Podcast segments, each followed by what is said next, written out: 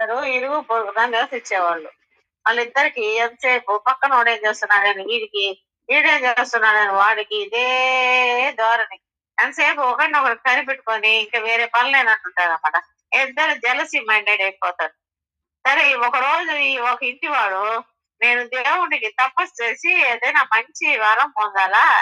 ఇట్లా కాదు అనుకొని బయలుదేరి అడవికి పోతాడు. అడవికి పోయి తపస్సు చేయడం ప్రారంభిస్తాడు.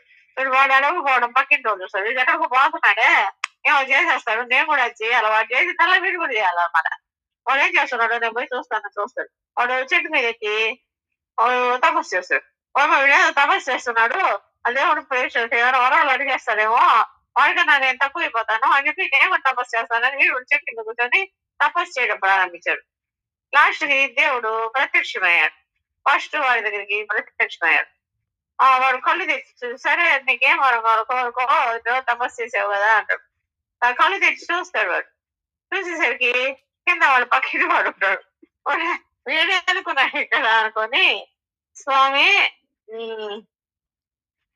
ఆ కింద వాడు కూడా తపస్సు చేస్తున్నాడు కదా ముందు వాడికి వరం ఇచ్చిరండి ఆ తర్వాత వాడు ఏం అడుగుతాడో నేను తర్వాత నేను అడుగుతాను అంటాడు సరే అని దేవుడు కిందకు వస్తాడు కిందకు వచ్చి సరే నాయన నువ్వు తపస్సు చేస్తున్నావు దేనికోసం నీకేం కావాలో అడుగు అని అడుగుతాడు.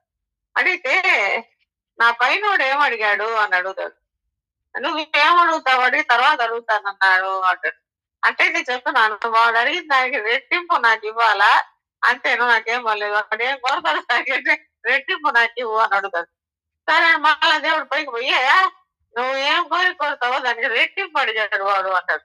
అట్లాగా స్వామి ఉండు అయితే నాకు ఒక కన్ను పోయేటట్టు వరం ఇయ్యి" అంటాడు అదే అన్నాడు సరే అండి అడిగావు కదా నువ్వు వాడికి ఒక కన్ను పోకూడదు దేవుడు.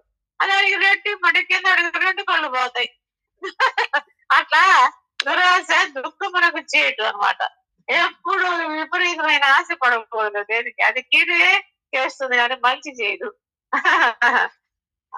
అత్యాశ హానికరము దురాశ దుఃఖమునకు చేయటం ఎప్పుడు మంచిగా ఉండాలి కానీ చెడుగా ఆలోచించడు ఎవరు పోయి ఇరుగు పొరుగు అంటే చాలా సన్నిహితంగా చక్కగా మంచితనంతో మెలగాలి.